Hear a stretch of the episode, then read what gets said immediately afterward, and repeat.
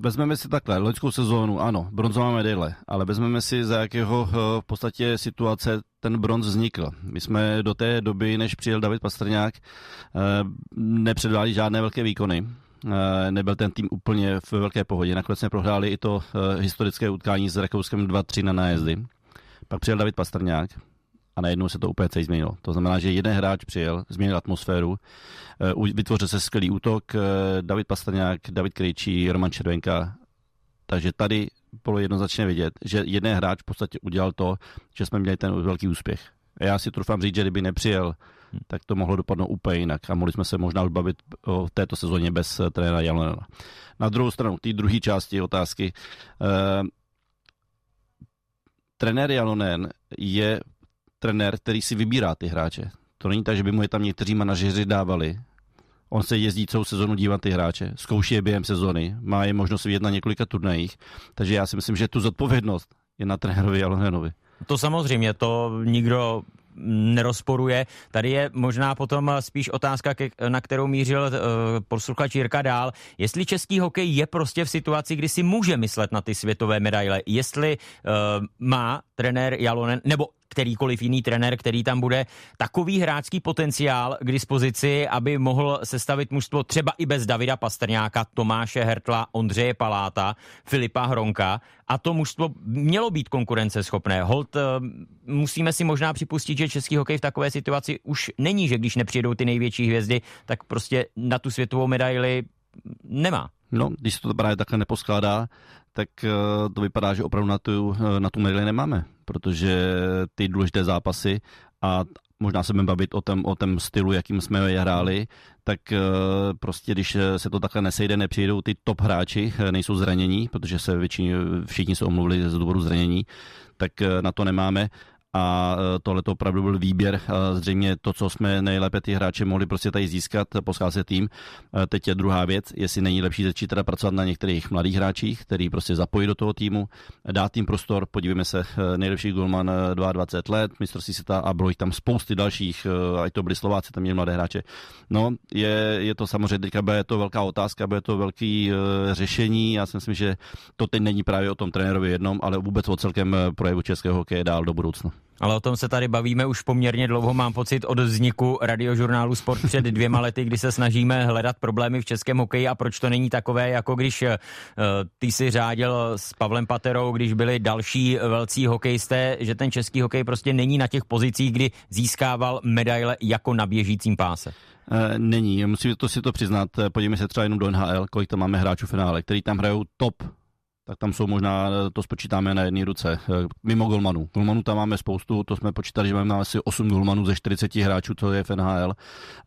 Jsou to hráči, kteří jsou možná i jedničky, chytají za, za týmy, já je nebudu všechny vyjmenovat, ale e, z těchto hráčů, kteří tam hrajou, tak jsou možná tam hraje Dominik, teda Dominik Kubalík, David Pastrňák, David Krejčí a, a koho tam, Pavlát, už tam toho moc nepřidáme. Hmm a není moc čeho opravdu vybírat. Takže opravdu náš český hokej pomalu upadá, protože ani v NHL nemáme tolik hráčů. A je to samozřejmě zase o tom, že ty hráče je potřeba vychovat o tom systému, aby všichni táhli za jeden pro vás, tak jak to o tom všichni mluví a zároveň eh, druhými eh, dveřmi přichází názory, že eh, to tak není, že všichni netáhnou v tom českém hokejovém hnutí za jeden pro vás, každý si hraje na svém písečku, ale to je zase na další debatu a úplně jinou. Ty stříbrný medaile určitě to úspěch je, ale pro nás byl největší úspěch, že jsme ty kluky přesvědčili, že že se dá hrát s každým soupeřem, že hráli nebojácně a, a byli za to odměněni, ale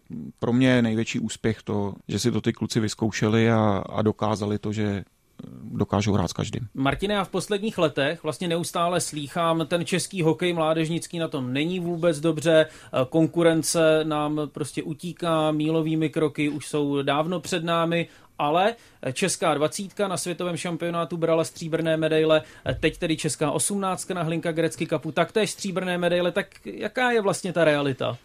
Eh, já myslím, že už je teďka lepší v poslední době. Přece jenom opravdu ty poslední léta nebyly úplně ideální. Prohrávali jsme celkem přesvědčivě se, se soupeřema, který byli silnější než my, ale bylo to možná tím, že, že si ti kluci možná tolik eh, nevěřili, že to nebylo úplně ideální.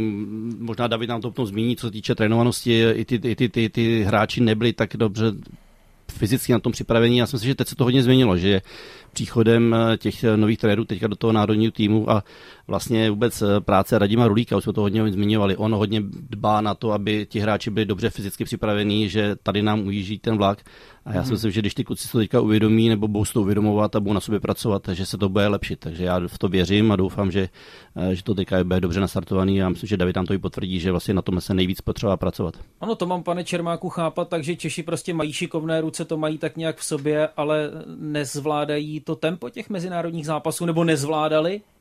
Já si myslím, že na té fyzické připravenosti bychom ještě měli zapracovat, ale tam jde, jde hlavně o to mm, donutit ty kluky, aby jak v tréninku, tak v tom zápase šli na 100%. Hmm. A to si myslím, že je to nejdůležitější a tím se budou i dál posouvat, že prostě bude dělat eh, všechno naplno a to je rozvoj toho hráče potom. Jaká je vlastně taková ideální hokejová vize Davida Čermáka? No, tak eh, tuhle sezónu strávím u 18 a v Dubnu nás čeká mistrovství světa a tam bychom chtěli samozřejmě všichni uspět. Hmm trenér 18-letých hokejistů nebo hráčů z toho výběru do 18 let. Jaké to je trénovat tak mladé hráče, protože vy máte zkušenosti taky z dospělého hokeje.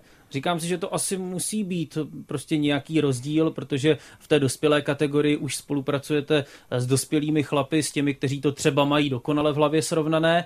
U těch mladších nevím, nevím. Asi tam musí být nějaký rozdíl, víte, že ano? Tak rozdíly tam samozřejmě jsou, některý, některý jsou ještě děti, některý samozřejmě už jsou chlapy, jsou tam mezi těma klukama rozdíly. Ten biologický věk je jiný a e, my tam pracujeme právě tady na tom, aby si uvědomili teďko, že jsou v tom nejdůležitějším věku a aby si uvědomili, jestli chtějí v tom hokeji pokračovat, tak e, aby se mu věnovali na 100% jako profesionálové e, Měli jsme na kempech i Tomáše Plikance a Jirku Šlégra, mm-hmm. dvě takovéhle osobnosti, který, který hodně tady k těm věcem mluvili a teď záleží už jenom na těch klukách. Martine, jakou ty si prošel proměnou, když si vybavíš sám sebe v těch třeba 17, 18 letech a potom, když jsi byl ve věku, nevím, třeba když jsi odcházel do zámoří? Já jsem, to, já jsem to bral vždycky jako hroznou odměnu nebo hroznou jako poctu, když jsem vždycky dostal pozvánku. Dřív se posílali do klubu, já nevím, jestli to ještě teďka takhle je, eh, přišla prostě pozvánka z národního týmu a to vždycky bylo pro mě úplně taková ta největší pecka, když jsem se tam najednou prostě přičet, přičet, že tam jsem a uh, bral jsem to vždycky jako hroznou postu a to mě vždycky hrozně jako motivovalo, startovalo dál, abych na sobě pracoval. Ono to teďka možná zní jako divně, jo, že jsem si říkal, ježíš, tak to je super, tak teďka budu víc pracovat. Možná se to měl v sobě, já nevím. Ale opravdu ta pozvánka vždycky, to bylo pro mě úplně takový to největší, když jsem, když jsem není čekal a ona přišla. Vás připravilo o olympijské hry v Naganu 14 dnů před jejich startem nešťastné zranění zlomenina kotníků v NHL. Stampy, která v roce 2004 vyhrála Stanley Cup, jste o rok dříve vlastně odešel. Takže neříkáte si, že vždy chyběl kousek k tomu, abyste zažil ten jeden z největších možných týmových úspěchů? Asi to tak bohužel mělo být. Třeba je to výměna něco za něco. Na druhou stranu dejme tomu začnutou tampou.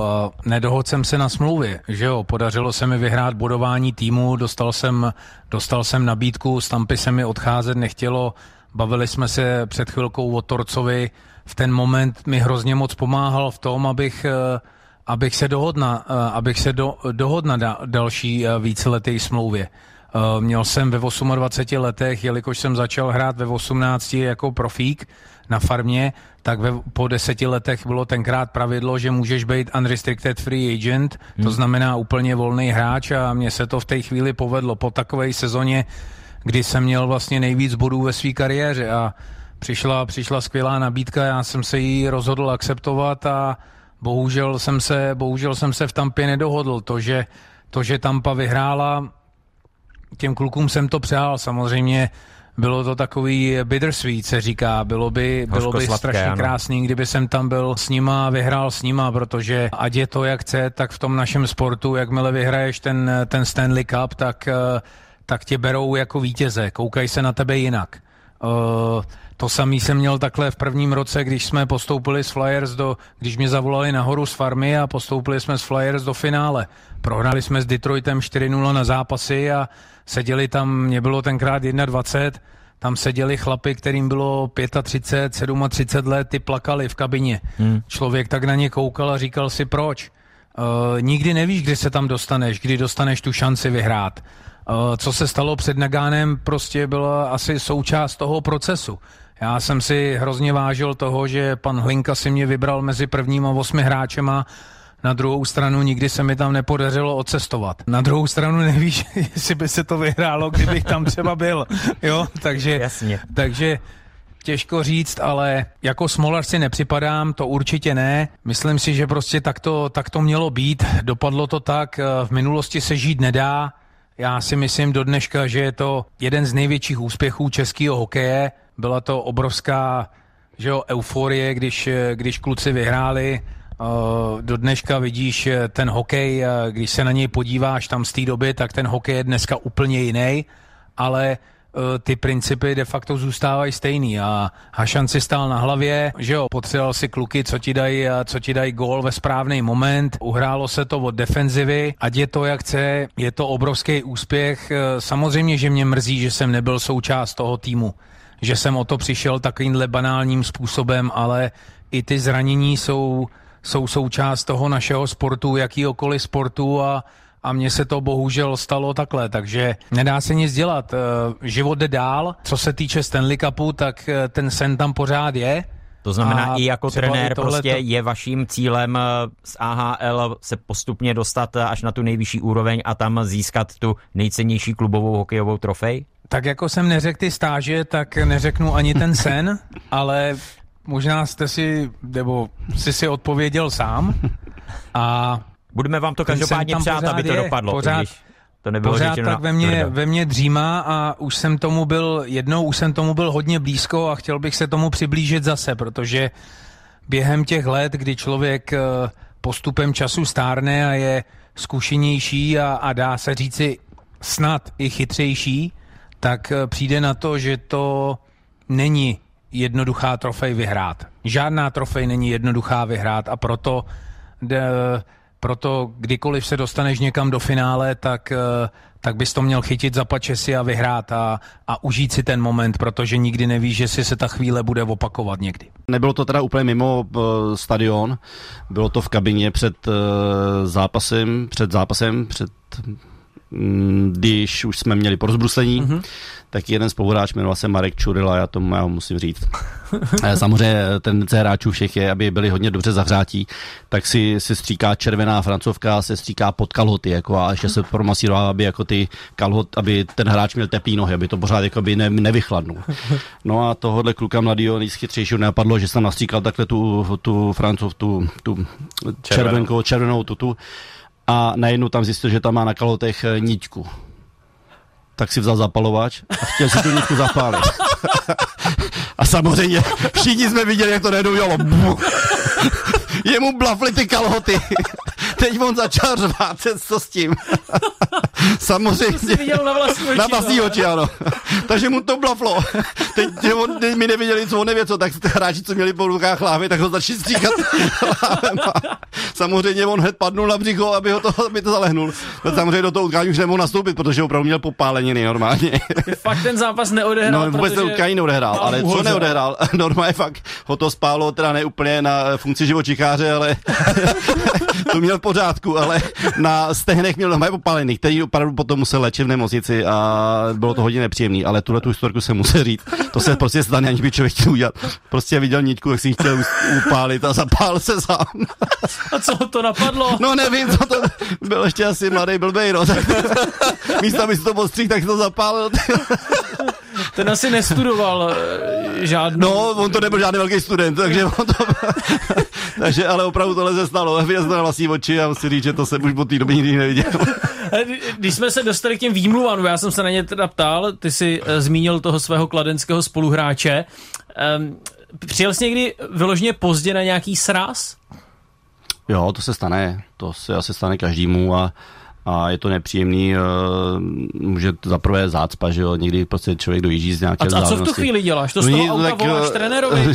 nebo... Buď nebo spoluhráčům, ať, ať prostě počkají, ať chvilku, že, že třeba tam jsem za pět minut, nebo když už je to po cestě, takže tam nedostavím se na sraz, ale ať mě jeden naberou prostě při blížší cestě, protože nechce, hráč nechce omezit jakoby ten tým, že jo, nechce, aby bylo nějaký problém kvůli tomu, takže nějakým způsobem se domluvit, ale stane se to. Nebylo, nebylo by to poprvé, že by autobus třeba čekal na někoho. Takže zvedneš telefon, hele Pepo, vyřiď prosím tě trenérovi, že budu mít 20 eh, minut spoždění.